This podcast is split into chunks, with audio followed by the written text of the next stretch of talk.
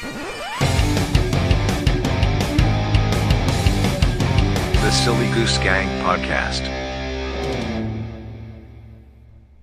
And the gang are back, episode 29 of the Silly Goose Gang podcast. And we're uh, joined tonight by Alan Smith, who is the co owner of Discovery Wrestling, one of the big wrestling promotions based out of Edinburgh. So, uh, Alan, thanks very much for joining us. No, pleasure. Anytime someone asks me to speak about disco, I'm only too willing. So I appreciate the invite. Nice. Thanks very much for joining in. Uh, one of the things that I'd forgot, and again, I didn't know this, and we were just talking off air the fact I've been to a few events, and you're kind of known as the the guy who does the raffle at disco. So Yeah. we thought we'd get a bit a, a dive behind the man that does the raffle.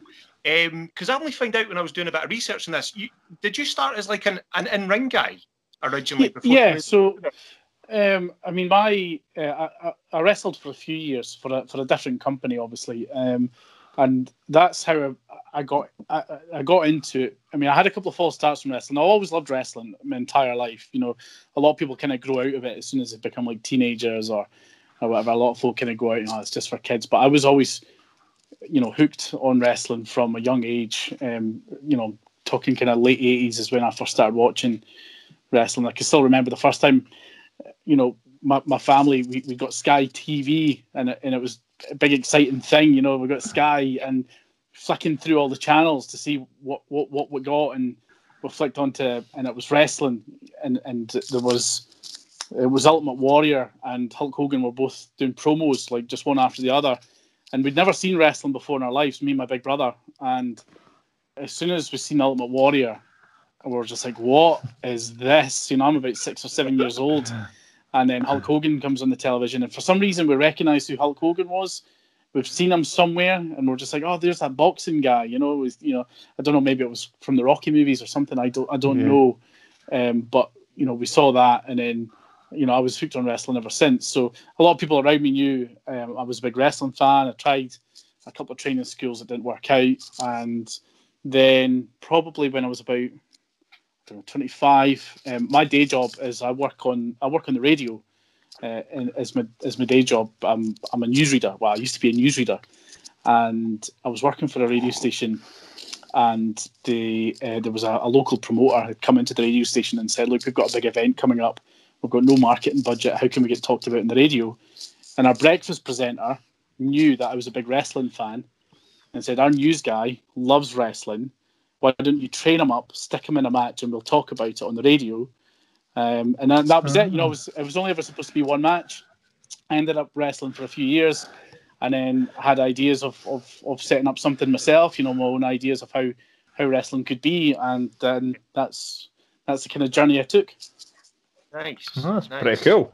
Yeah, it's uh, an interest. Like I think, um, uh, you know, I think we're all round about the same age. I think everybody our age grew up watching the WWF in the eighties and nineties, the Ultimate Warrior and all these guys. Um, they were uh, still still watch them from time to time on, on YouTube. But um, Yeah. so yeah, I think I think we all had that thing. But it's a cool it's a cool way to get into it, like a complete.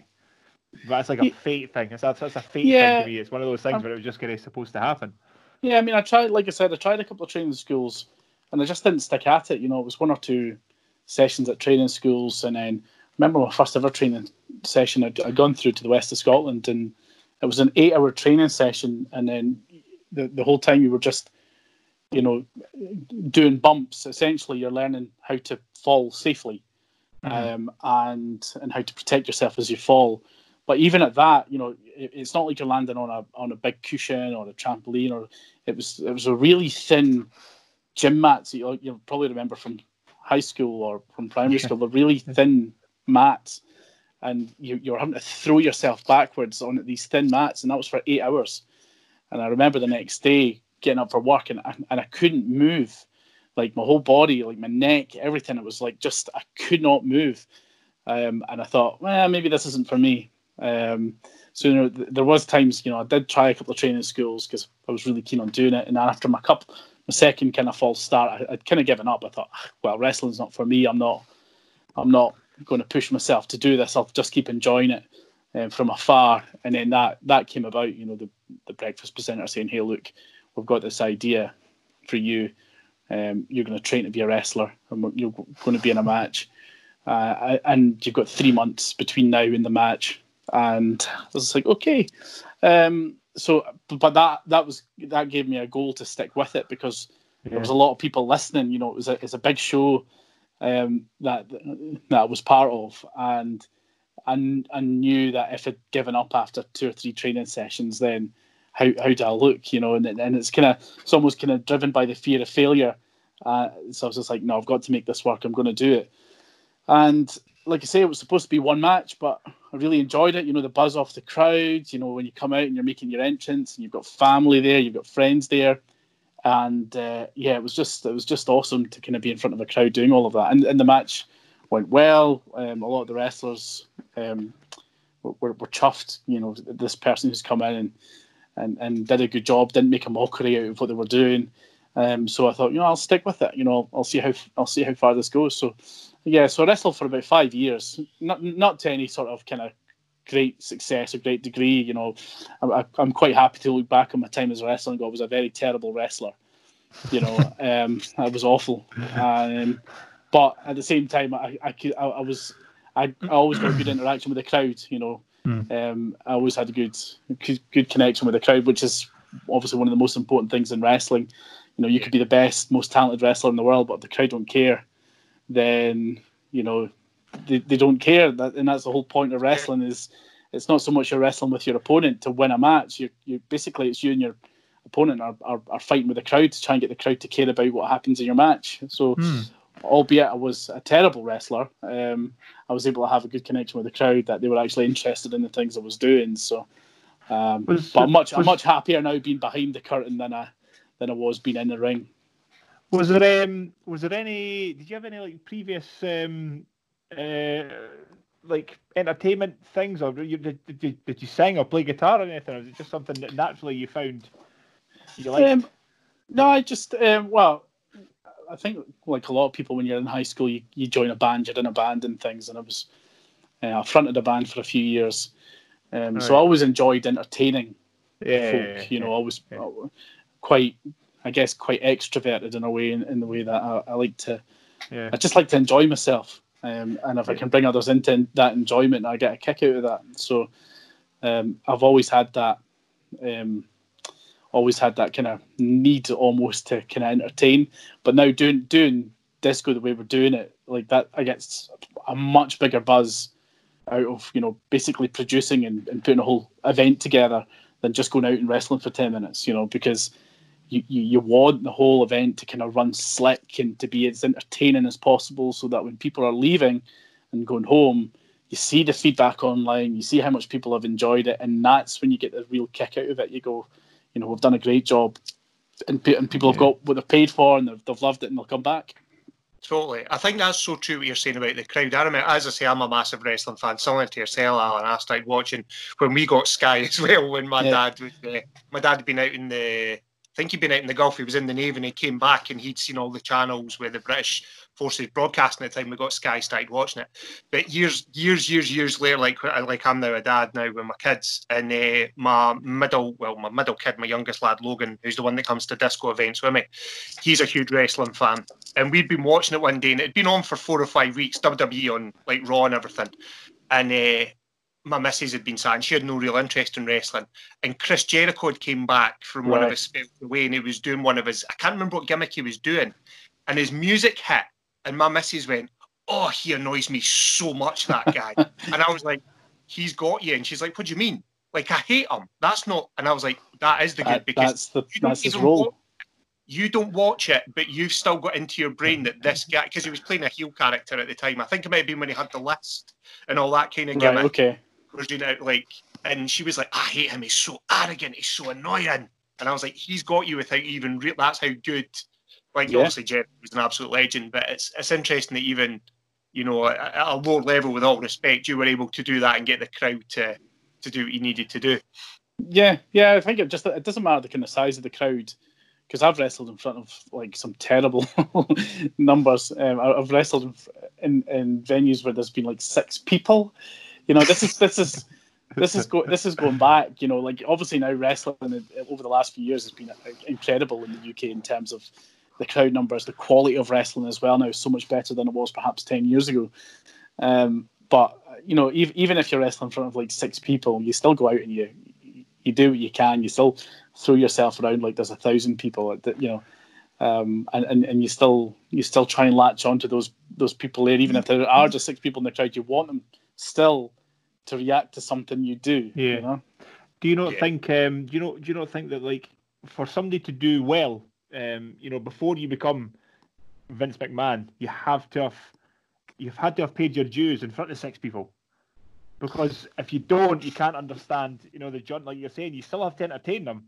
So I think you know, with everything, not not just wrestling, I think you have to have paid your dues in the Yeah. not very nice places and and work your way up, and then understand how to build things and, and push forward and uh, interact and and then move forward, move forward.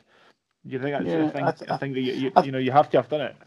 I think it certainly helps with kind of character building within yourself. You know, knowing that uh, even if you wrestled, uh, as what a lot of people are doing just now without a crowd, that you're gonna you're gonna Yeah. give it your all, and it's it, it's how you it's just how you interact with with your environment. I mean, there are a lot of wrestlers these two days who who don't go through that journey of of wrestling in, in small independent uh, promotions where there's perhaps not a crowd and they're building themselves up because you see things where you know WWE has its development centers and, and performance centers where you know that they're scouting people who've played American football or or done this sport or that sport who've never wrestled in front of a wee crowd.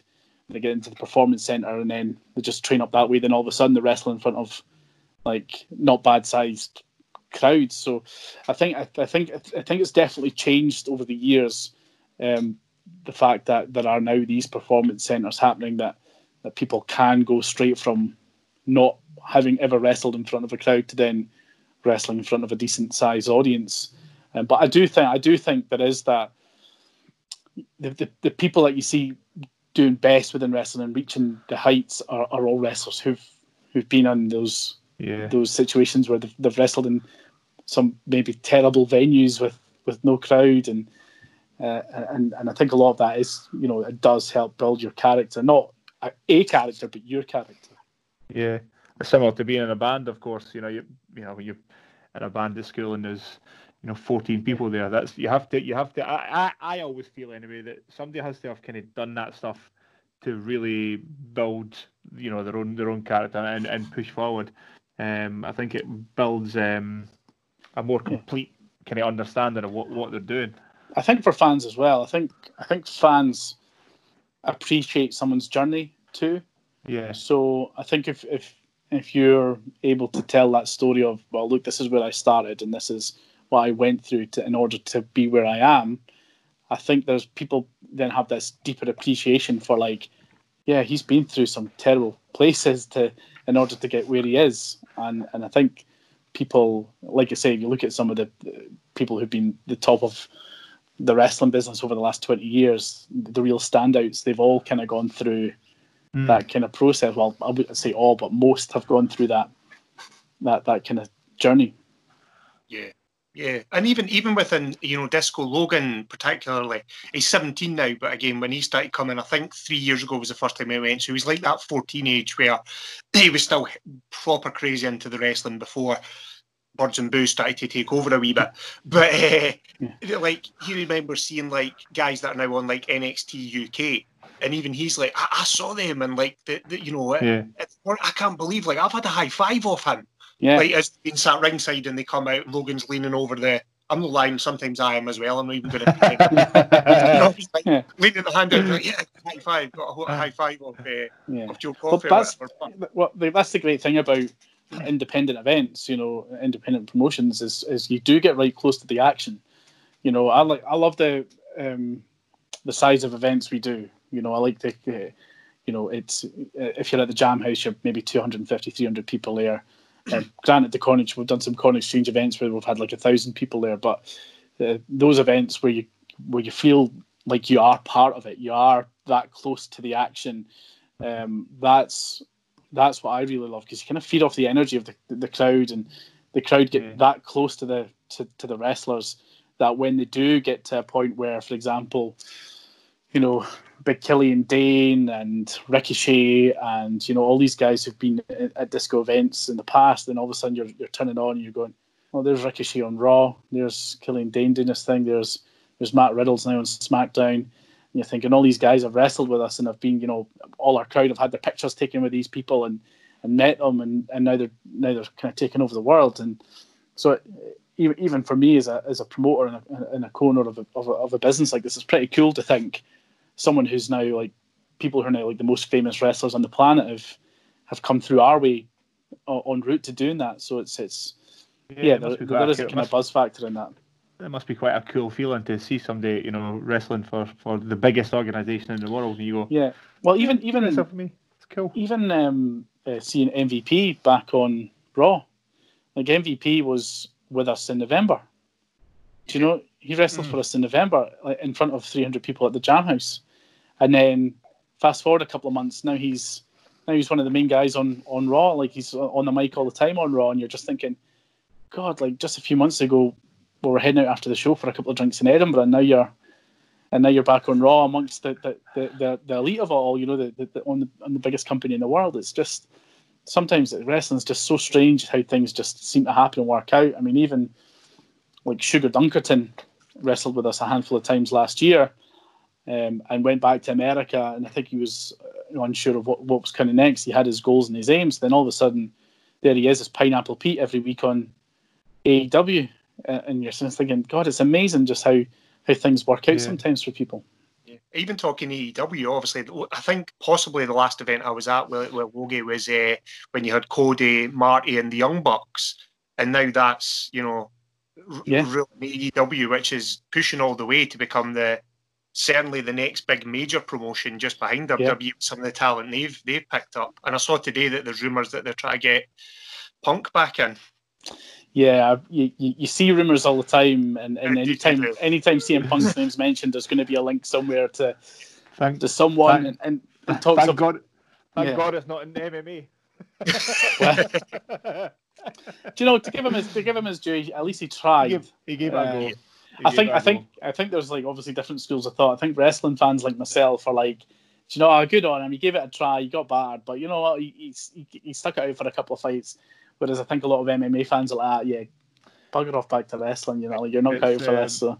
The, the difference being, um, you know, me and Ali both do Brazilian Jiu Jitsu. I came from a, a boxing background.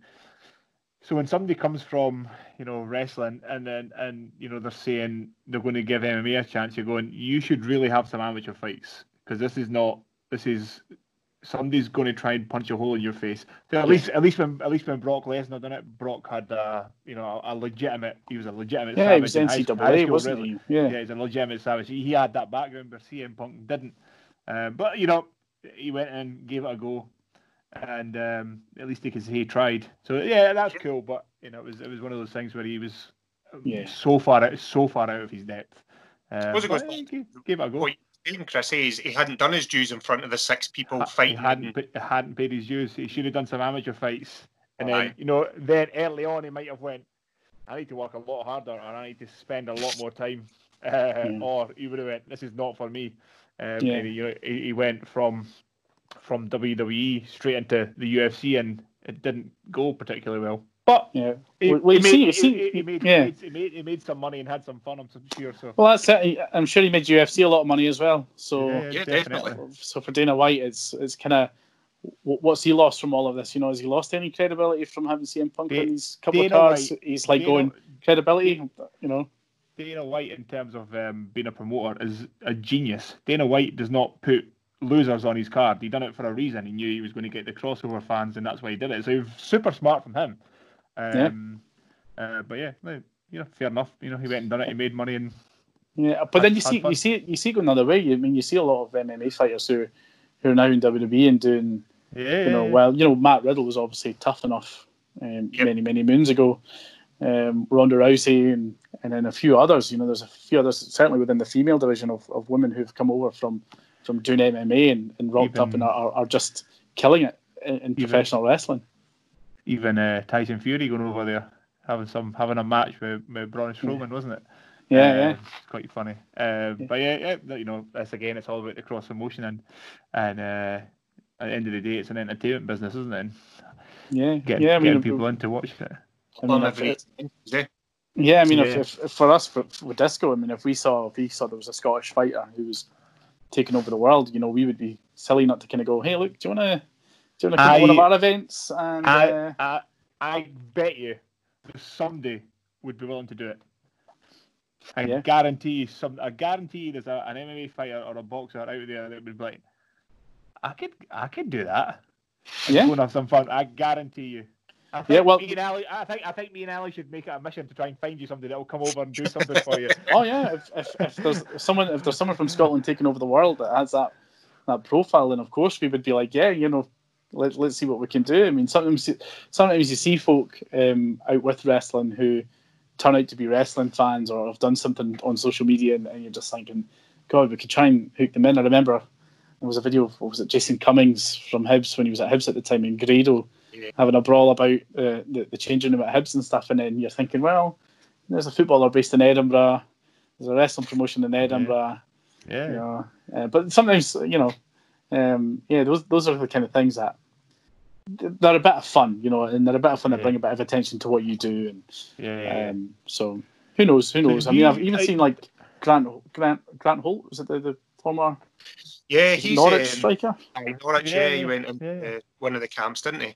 Yeah, he, Yeah. he was he ended up wrestling wrestling from a from a promotion down south, you know, in, in, in Norwich, obviously. So um, you never know what happens with the wrestling. Um, Are and then it's these, amazing when you um, find out who's fans. Are these uh, are these are these things that you've always got your your your you know ears and eyes open, uh, kind of looking for people who may be interested in for a show? Um, I know you've got a, a, a like a, a, an anniversary show coming up, don't you? If, Well, that, if that's if that's happening. Yeah, I, I, to be to be honest, I, I, I can't see us having any any event this year, which is gutting. Um, Yeah. just there's so many uncertainties in terms of even if we went right, okay, let's do it, let's schedule it for November, and then you start putting tickets on sale, then then you find out come November, or even when you get close to November, it's not going to be possible. Then Yeah. you, you've kind of taken folks' money without a guarantee of having an event, which you know is not what we want to do. So I'm just I'm just trying to be as patient as I can. We're all itching to have events again, Yeah. um, and it's just it's just it's it's frustrating, but it is what it is. You know, um, you can't you can't really have a wrestling event with or, well a wrestling match without well, well whether social distancing because I know a lot of people have their views on on wrestling and. And whatever else, but I think if you did a, a match with a meter between folk as they're doing moves, really gives the game away. So we, we're having that same issue as well as Chris says. We do uh, Brazilian Jiu Jitsu, and the whole point of that game is to get rid of as much space as possible. So, similar to yours with wrestling, is uh, we don't know how it's going to look when it all comes back open. You know, you can't really Jiu Jitsu, you know, it turns into one of those McDojo things where you're, I'll use my Chi energy shield. you over. yeah, It just Well, doesn't that's- really work. Yeah, I mean, we've spoken with venues, um, particularly there in Corn Exchange, because we, we were supposed to have two events with them, um, where, you know, they've put in measures. I've spoken with them about how we can, you know, do an event with social distance in terms of the crowd and the increased hygiene and, and all of this type of stuff. But the, the big the big concern for us is how do you guarantee a wrestler's safety? You know, we don't. We're not. We're not a Premier League football club who who can test test wrestlers twice a week. You know, we, we it's just it's just impossible as a as a as a small kind of small company. So we're, we're all just kind of waiting to see how it goes, and we'll we'll be like you guys. It'll just be waiting for word on on how contact sports can can begin again because we'll be in the same boat. We're in absolutely the same boat, you know. So we're we're just looking to see what they say about MMA and about boxing and well, no, but it could it could be a long time. Is there Could no be way? Is there no way you could at least have an event, um, you know, empty arena with, uh, you know, streamed on Facebook or, or live on YouTube? Is there any way you Yeah, could do I mean- something like that? That that's possible, but again, it comes down to keeping your own wrestlers safe. Yeah. um, unless unless you're, you know, unless temperature checks, you know, is, is the way forward, and they think that's the safest way to to guarantee it. So you're check, you know, you've got someone there that can check everyone's temperature as they show up, or or or do they have to go for weekly tests themselves? So they're turning up and saying, "Hey, look, here's my, my results I got yesterday. I'm I'm COVID free, so I could get in the ring and wrestle with someone." Um, who knows? Um, you know, we're we're now at a point in Scotland where um, the, the the number of cases are so low, and the infection rate is so low in Scotland just now that you know you're just sitting there going, God, I hope people just stick with this because Scotland's close to virtually eliminating this thing. And and, and if, if Scotland got rid of it and it was it was eliminated, then then maybe we don't have the social distance. Maybe we could get back to doing contact sports and, and wrestling and Yeah. and whatnot. So from a purely selfish point of view, for me, it's just I just I would just want people just to not take the piss with all this stuff opening up again. Yeah. Just while, while we're talking about the stars that you've had, how, and again, this is something that me and Chris are obviously continually chasing to get guests on, and we've had some mad guests over the course of the last few months. How easy is it as a promoter to get those kind of names? You know, you've thrown some names out there, the likes of MVP, Cody Rhodes, Marty Scurll, the Young Bucks. Um, we saw Jay Lethal and, and Juve Guerrero at one point as well. You know, you. Yeah. How, how easy is it to get a hold of them, get them to agree to come over? Again, not talking in terms of cash or anything, not wanting you to disclose that, but just the, Mhm. the process, I guess, and how you're getting those guys over to Edinburgh. Yeah, well, I think well, most a lot of the, the, the kind of folks like Cody Rhodes and, and, the, and the Bucks and and and you know they'll all have their agents and things who we who we'll know and we'll just approach them and just just ask the question and just go right. You know, we're putting on a date around this. You know, we're putting on a big event around this date. Are they available? If so, would they be interested? What do we need to do to make this work?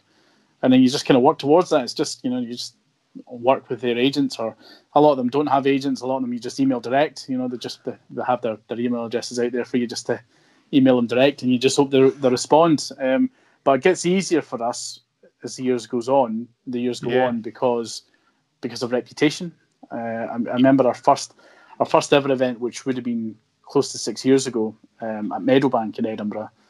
Um, you know we, we're reaching out to a lot of top names um, and obviously they can Google you and go, these people have never done an event before. These people have never put on a show before. Like, we would risk taking a, a date there, and that show might not happen, and they've turned down dates elsewhere. So we were, you know, a lot of people put their their trust in us to deliver at the first event because they knew nothing of us. So, you know, we did have on our, on our first event we had Crime Time, we had Chris Sabin, uh, we had Mike Mondo who was in the Spirit Squad um, you know, and those guys, you know, thankfully, thankfully accepted the the the dates with us, and it all worked out because you know it was their kind of it was their profile that essentially we were were banking on, on. to, to get our Yeah. name out there. Um, so uh, thankfully, they they, they kind of had a bit of faith or a bit of trust in what we were doing. Um, but as the years go on, your reputation grows, and and people, you know, we always try and make sure people are, are very well treated when they come Yeah. to Discovery in terms of the professional setup to to everything from the travel, how they're looked after within in Edinburgh, and um, and so that way when they go away, they can tell other people and say, you should check out Discovery. They treat people really well, and then and then before you know it, it, it, it kind of it kind of reverses in a way that instead of us chasing people to work with us, we then have people messaging us saying, "I want to work with you. Can we can we make this happen?" So it's that's that that that's kind of built up over time, and that's where the kind of hard work and the professionalism goes is just just to build that reputation. It's um, it's it's it's funny when you you know just listen to you describing that, Alan. It's funny because it's almost exactly what we did four months ago when we decided to do this in lockdown. And you, you're going, oh, and probably nobody will speak to us because we're not we're, not- we're, we're, we're not anything. And then now it's like last night we spoke to uh, Kelly Pavlik, who was the world like the middleweight champion of the world 2008, um, and it's like we can't believe it. So now it's it's went from a bit like you know you know Discovery's five years old. Are you five years old? Yeah, coming right? up for six. So, Yeah, so it's, you know it's a sh- you know it's still a short space of time and can, you know in the grand scheme of things. So it's you know what you're describing is what we've just went through to do this, and it's it's really you know yeah, and I think it's it's so cool to see somebody who goes and you know they try and do things the right way. Um, they try and set things up properly and be nice and courteous and, and try and create a nice atmosphere around everything. And um, Yeah, it's it's cool to see important somebody getting success. yeah. It's, it's that's really important. I think you know to just just to treat people well. Um, Yeah. because you know in my, my, my short time as a wrestler, I got I got I got the chance to wrestle in different places, and it was when I was starting to get you know booked in other places, and I was seeing how different companies approach things differently, and you know that's when I was just picking up little things, going, well that was really well done, or that was really cool, that was dead perfect. I've not seen that done before, and that was quite smart. Um, in terms of how they treated people, you know, even even basic things like just having food and water backstage for your wrestlers and your staff. Mm. You know, a lot of places you go, they don't they don't do that. You know, you're just kind of you turn up, you get told when you're on, what's happening, and then you have to go and find food and water for yourself. You know, disappear to a shop or, or whatnot, and so just just little things that that don't Yeah. happen everywhere, um, but make a big difference to the to the environment and uh, you know for people when they're there. So again, it's just it's just though it, and it, it is just little things, you know. Yeah, it's the small, it's the you- small details. that that you, that sometimes you find it's amazing that isn't happening everywhere, but it makes a big difference for, for the wrestlers who are there because then they do go away going, I was looked after. Yeah, I mean, just just from I mean, just from a being a human being. I mean, if somebody doesn't provide you, if you're if you're going to wrestle, you know, you're going to get a good sweat on the time you warm up and wrestle, and they haven't given you water. You, like in my head, I'd be going, well, they don't really care about me. Mhm. Which is Yeah. just not a nice place to, you know, just before you even go and wrestle, you go, well, they don't really care about me, or they would have given Yeah, me water. get- and like I say, it doesn't doesn't take much to No. to, to, to provide that, and then even even just just having a spread backstage of just fruit and snacks.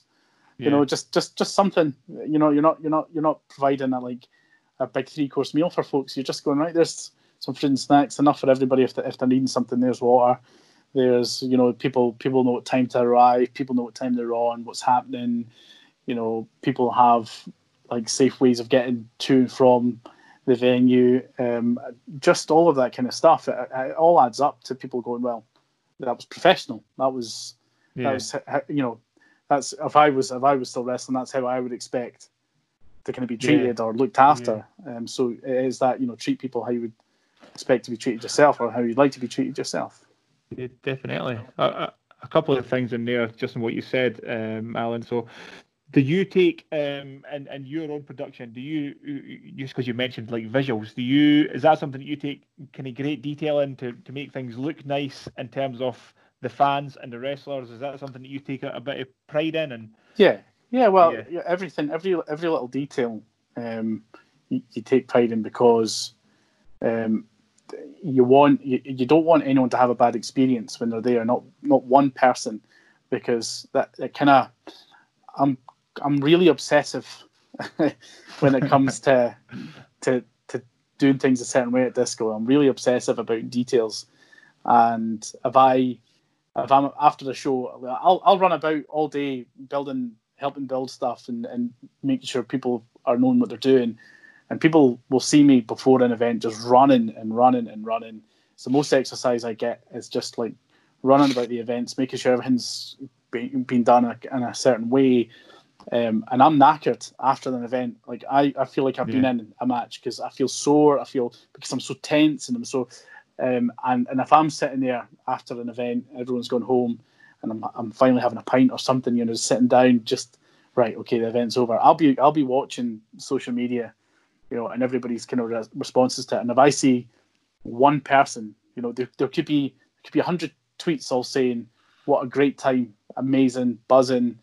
If I see one tweet going, it was great, but something, or uh, I didn't get the seat I was supposed to have, or I didn't I didn't get a great view because of someone was in my way, or there was people at the barrier and I couldn't see. If I see like one comment, I obsess over it and I get Mhm. myself. I'm like, God, you know, I kick myself because you don't want one person walking away going, that well that was rubbish, or I didn't I didn't get what I paid for, or um, and that that kind of eats at you because because you are obsessive and you, you do have a great deal Yeah. of pride about what you do and the, the events you put on, and you want it you want it to be perfect.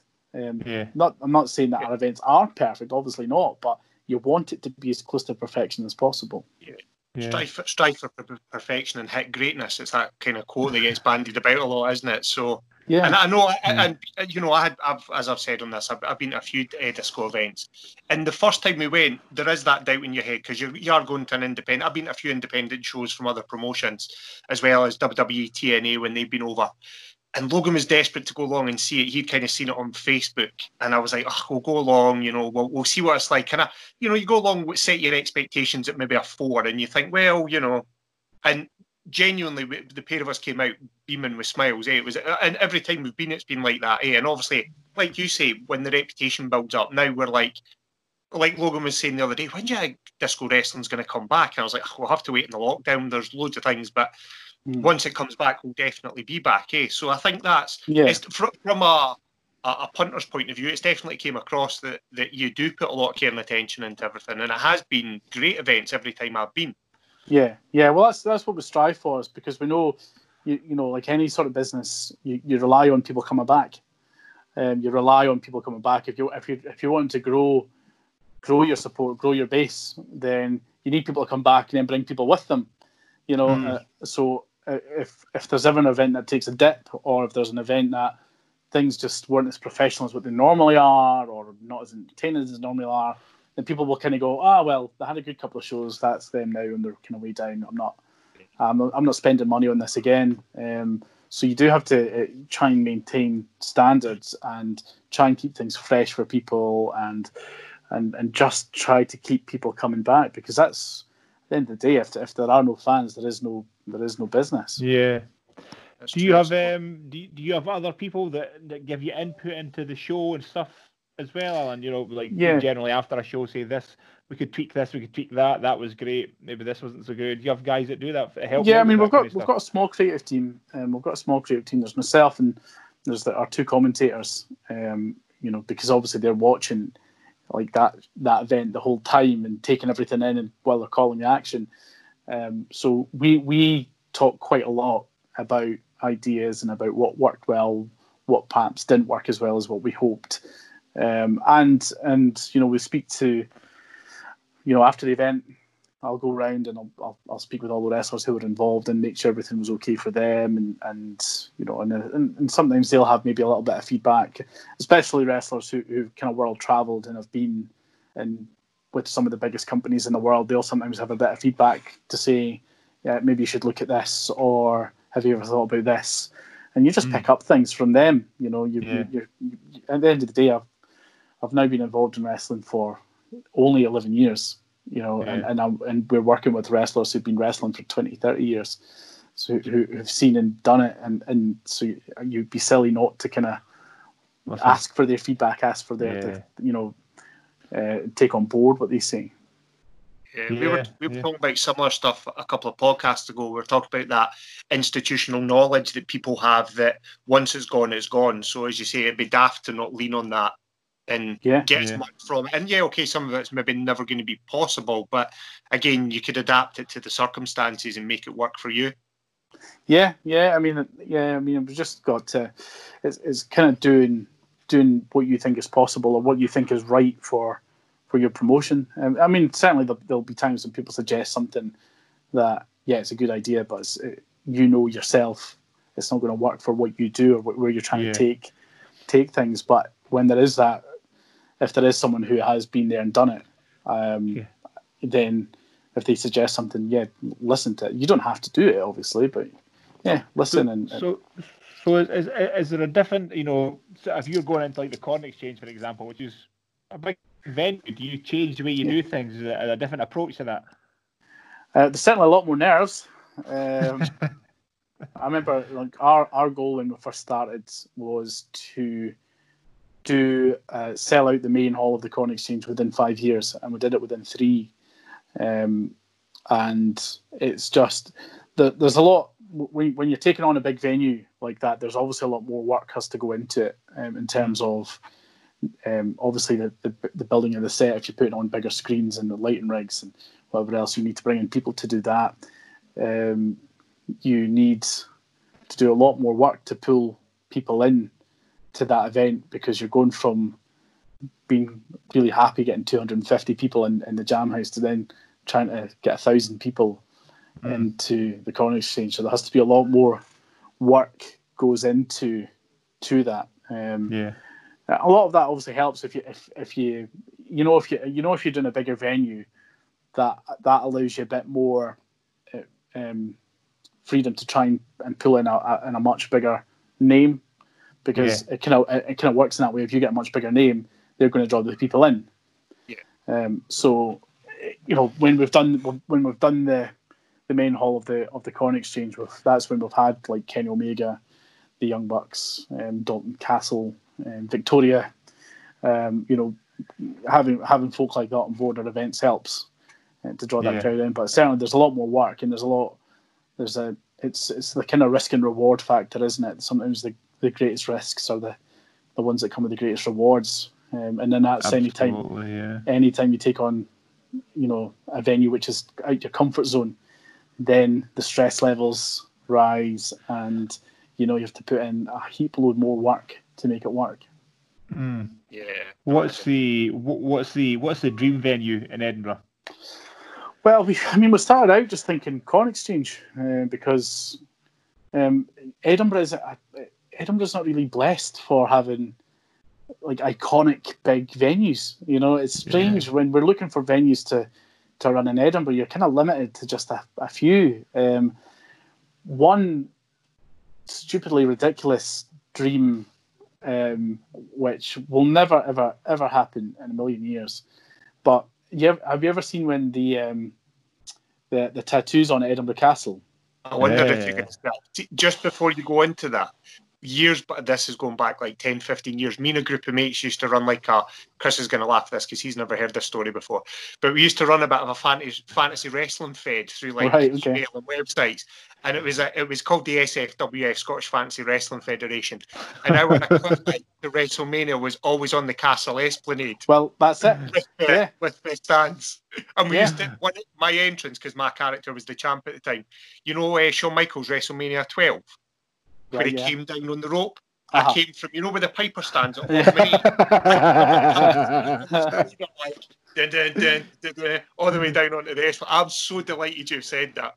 well, it's it's amazing. It's because it's because I've seen it with the stands up for the tattoo, and you know it, it feels like a major stadium, and but it's it's on the backdrop of Edinburgh Castle, and you're just Yep. thinking, man, would there be anywhere more spectacular than this in Edinburgh? I couldn't think of anywhere more more spectacular. but you're looking at you're looking at thou, what ten thousand people perhaps sitting in those Yeah. stands around there. Look, Um, I'll, I'll I'll come.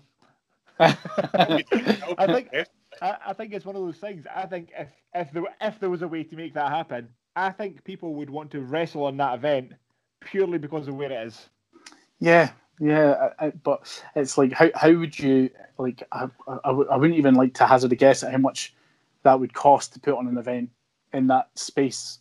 You know, Yeah. Um, you would you would have to do you, you would maybe have to do it at a time when it was already kind of set up for the the tattoo, and you can go right. See the days when it's not being used by the military. Um, can we just build a ring right in the middle and? Uh, You've uh, you've told us to the absolute wrong people because I will probably message you now once a month just saying when does, when, when does wrestling event happen? Yeah, make it happen, make it happen, make it happen. Go, do it, Yeah. do it, do it. yeah I, I mean that that would be that would be that, that that's dream stuff that's just Yeah. you know um if i win the Would you- euro mil- if, if i win if i win the euro millions like one of those stupidly big Yeah. 120 million pound you know then you go right how am i going to celebrate my euro millions win? you know what i'm going to do a free event on this playing at edinburgh castle Why don't you why, why why don't you inquire and see how much it is? I know, Well, like, I- well uh, I, I, I couldn't i just i just you know the, the the cost of building those stands alone I know. um, it must be expensive. I'm even willing to give you the SFWF name for it if you do it, Alan. I think he's rolling from Well, WCW. Capital was- car now. what was your what was your wrestler name Eh, I was the Flying Scotsman. Went Scotsman. Highland original, Highland original. And my mate Cogs, Graham, shout out to Cogs who's possibly listening. He was a big nasty because he's about Right. six five in the real world and at the time was about 280. Um, his brother was FYM and they were a tag team, the Brothers of Destruction, obviously. Um, we had my laddies, my laddies appeared at the time when they were about, they must have been about five or six, but I called them, they were a tag team called the Edge Runners, and it was uh, Andre Michaels and Randy Giannetti from Andre the Giant. Yeah. oh man. You can have all this for This is, free, uh, by the way, I don't mind. Oh, that, no, I've, uh, uh, yeah, I've taken a note of all of this. So when I'm looking for gimmick ideas for folk, I'm just uh, yeah. oh man, that's amazing. Uh, that, that's one of those things, man. That would be cool. I think. Uh, I, Yeah. I, I think. I think you should. I think you should at least send an email. yeah, it's it is dream stuff. I mean, I can't think of anywhere else in Edinburgh that you know. Obviously, we do the Jam House regularly. We do uh, Edinburgh Corn Exchange. There are a couple other venues that we're in, we're in talks with to try and do something when they they eventually open up. Um, we did. We used to do events in Portobello Town Hall. I loved I loved the old Town Hall feel, um, but that's had to close. Uh, it was going to be close to repairs now. I don't I don't know if, if that'll ever reopen. Um, so we, we're kind of stuck. We're kind of really limited into the, the venues we can use that, that, that meet the council's kind of licensing conditions as well, um, and that are suitable to be able to fit a ring in and, and fit you know a few hundred folk in. So uh, Edinburgh's really limited in terms of those types of venues. But um, yeah, the Castle Esplanade would be. Uh, there's always stuff. a way, man. There's always a way. I'm not. I'm. I'm not gonna let you away with this. There's always a way to make it happen. always a way. We'll make it happen. We'll definitely I'll, get it. I, I'll, I'll even turn up with some spanners to help put the stands up to, oh, that's to help lower costs. That's kind of. we'll, we'll dig it for you. We'll dig it for you. Talking about promotion, and you're saying like how much it would get, you know, to get ten thousand people in that Esplanade. Are you still just um, doing your promotion just solely through social media? For for disco or have you because I know at the start I, I, could be wrong in this but I think you kind of did it as the most let's say economical option rather than the old flyers posters. Is it yeah. still the majority on social media or have you kind of started yeah, to branch a little bit or? Well everybody everybody can has their own way of, of you know uh, promoting their own promotions. Um, and, and and it's just finding it finding the groove of kind of what works for you and what works for your business best. I mean we did you know our first event you know posters were up everywhere. We did some advertising on radio. We did you know that that type of stuff. Um, and, w- and while it worked, it wasn't the, the most kind of cost effective way of, of doing things. And then when we were first starting, you know, going back six years, yes, social media was about, but in terms of the advertising and the marketing through social media, it was just something that was kind of alien to us. But now, you know, have, having done the events that we've been doing them, we, we we know that if I announce that we're coming back, say it is November, and we go right, tickets are on sale tomorrow. I know I'm going to have the same group of fans that'll buy it before anything's announced. And again, that mm goes back to that thing about reputation uh, yeah. and people always getting what they paid for. So they know they can trust us and they put faith in us. If we go right, there's going to be a show on this date. We're putting tickets on sale tomorrow. We're not going to announce a thing. People will go. I know I'm going to have a great time. I'm going to buy a ticket. Um, so it, it kind of takes, you know, so if you're looking at a venue that holds 250, 300 people, you announce something without, and you know, you put an event on without announcing anyone. I know there's going to be the same 150 folk that, that that that will be there. So that only leaves you with a small amount of room to fill from from folk who might only come every once in a while or or, or new fans. So um, we we really target everything through social media. Um, Facebook advertising, you know, great promotion from our wrestlers on Twitter and things, and and, and at least that way we, we don't we don't do as much in the way of kind of poster and flyering um, as as perhaps what we did when we started.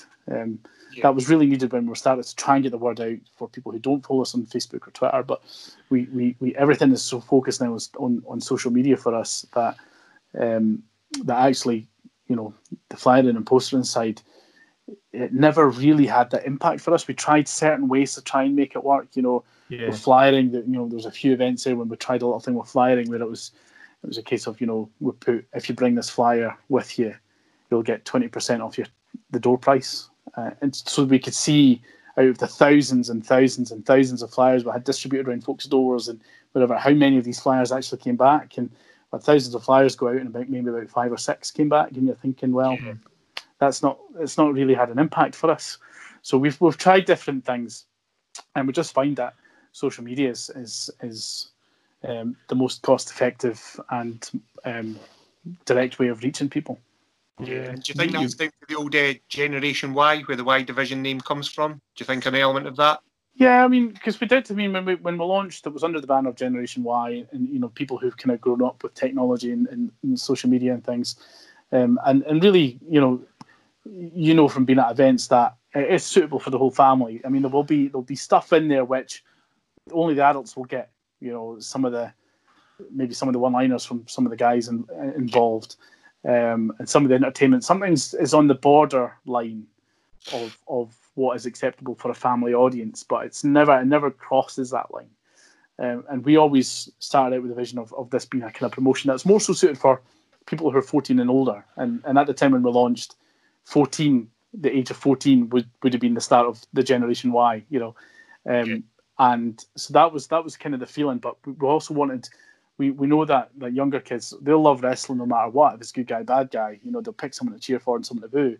whereas we didn't want a dumb wrestling down to be just a cartoon. You know, we wanted Yeah. it to be something that keeps the adults engaged. And, and actually, what we find, and you, you'll have seen it from your events, is while yes, we're a family friendly promotion, majority of people in the crowd are adults.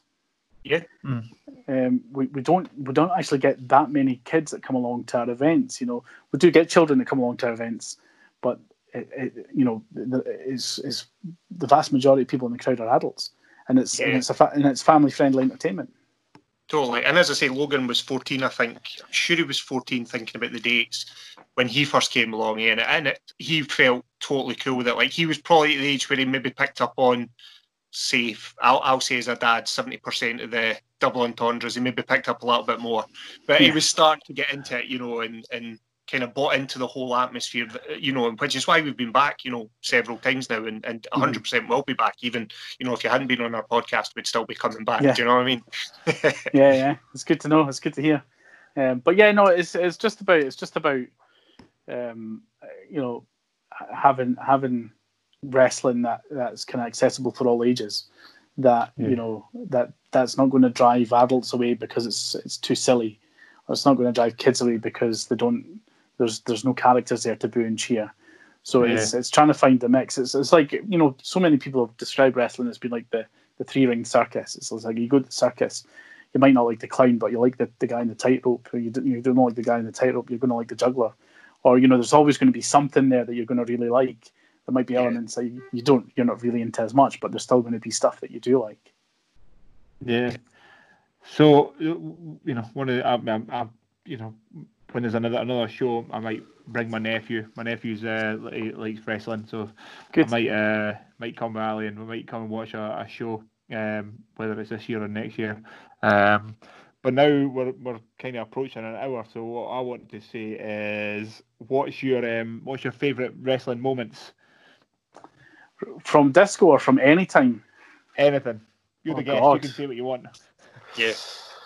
Um, obviously, I'll always be biased towards what we do in disco because I've got a great hand in, in pulling it all together. Um, when the, the first time we did Edinburgh Corn Exchange, uh, when we had um, Kenny Omega and the Young Bucks, uh, the first time we'd ever gone to try and get uh, the, the main hall of the Corn Exchange and uh, being on a Wednesday night and getting a thousand people out on a Wednesday night, it, it was massively kind of proud moment and. Um, so that that you know is is is one of my moments in terms of being a fan. God, I'm going back some now.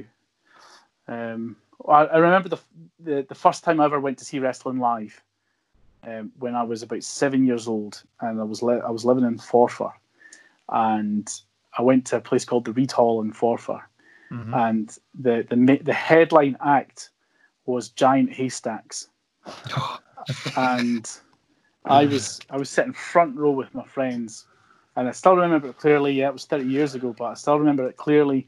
Sitting in that front row, and then here comes Giant Haystacks. Um, for anyone who hasn't seen Giant Haystacks, Google him. He's huge, a monster of a man, one of the biggest ever names from British wrestling, uh, up there with uh, Big Daddy.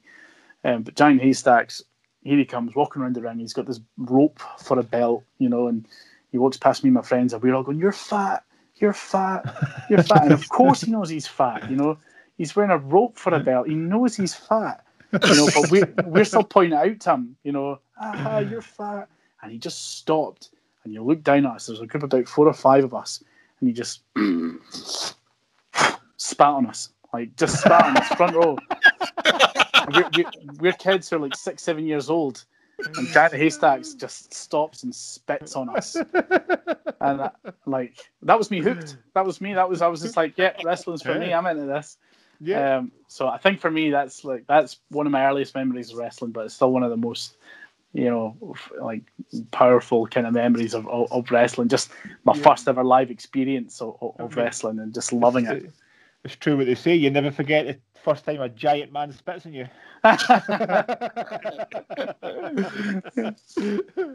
oh dear, giant haystack spitting on you. Oh, Yeah. brilliant. Like that, it's, um, yeah, I've uh, I've never been to a wrestling show. Um, so we used we used to you know, obviously watching uh, wrestling every week uh, when we were kids, but um, I, yeah, don't, I, I've don't, I don't think there's anything show. like I don't think like there's, there's anything like experiencing it, you know, firsthand. I think, yeah. watching it on TV, especially when you're watching things like WrestleMania and these big events, which are big showpieces and and, and some of the matches you see. But I think when, well, the, the the beauty of coming along to an event, especially some of the kind of the, the, the mid-sized kind of smaller events, is just being able to hear everything as well as Mm. being very close to seeing it and, and, and feeling the energy in the room with the, the crowd as well. It, it, it makes everything, you know, just on some of the, some of the times when I've sat there, and I, I, I usually find that I'm usually sitting in the sound booth of the events, just pushing all the buttons and, and, and whatnot. But I'm hearing these moves, and these moves connect, whether it be chops or whether it be kicks, and I'm sitting there going, "Oh my god!" You know, I know what wrestling is, but at the Yeah. same time, some of the some of these shots, you're just going, "Holy cow!" Um, and, and and when the crowd are kind of reacting to it as well, I, I don't think there's anything like Yeah. experiencing wrestling live. And, and we do get a lot of people who, who go, they'll, they'll bring along their, their, their, their son, their nephew, their grandkid, and they're, they're, they're going for their sake. They're just going, right, I'm just, I'm just going because the kid wants to go.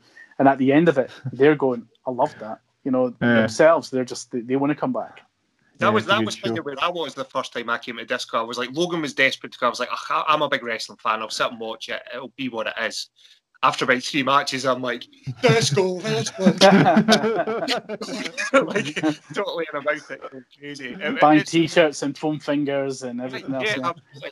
absolutely. It's true we say about uh, those moments though, because again, talk about Logan.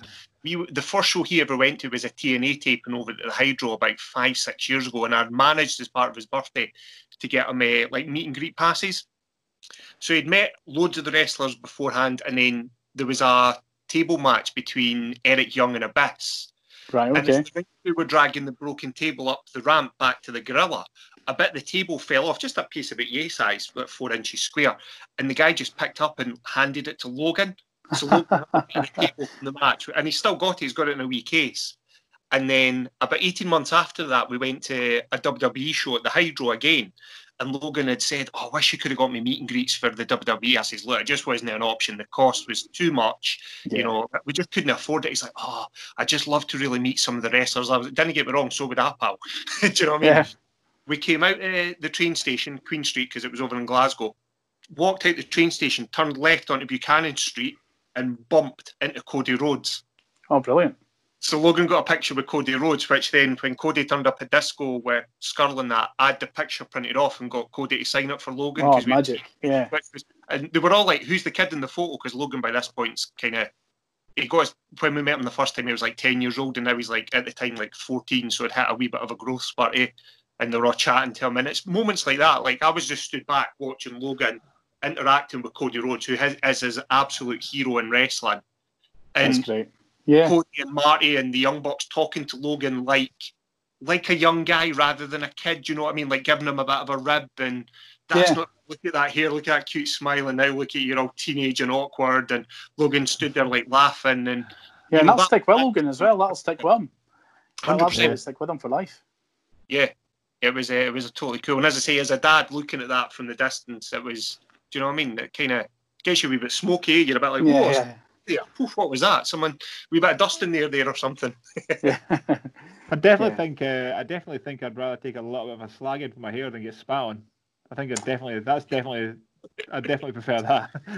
yeah, well, I, I think I, I think if you if you come to a disco event, you won't be spat on. I can guarantee that. I can't I can't see anything with the hair, but no, definitely no spit on you.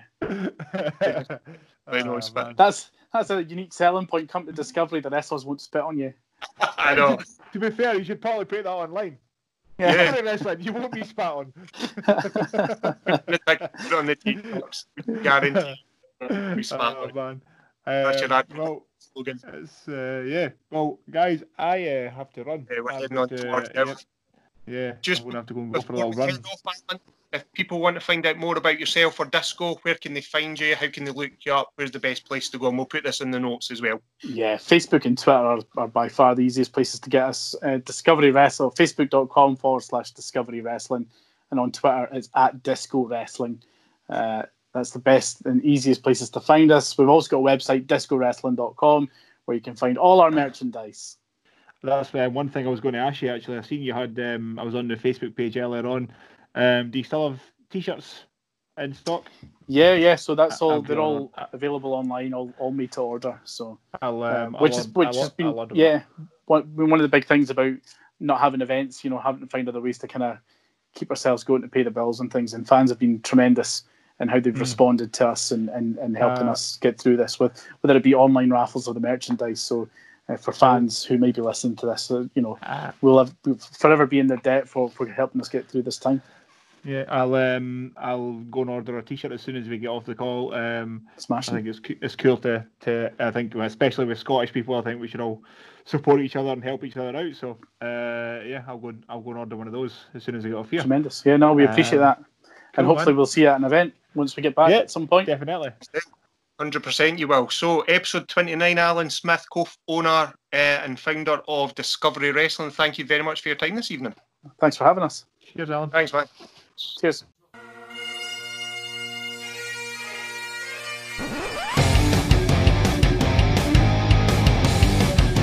The Silly Goose Gang Podcast.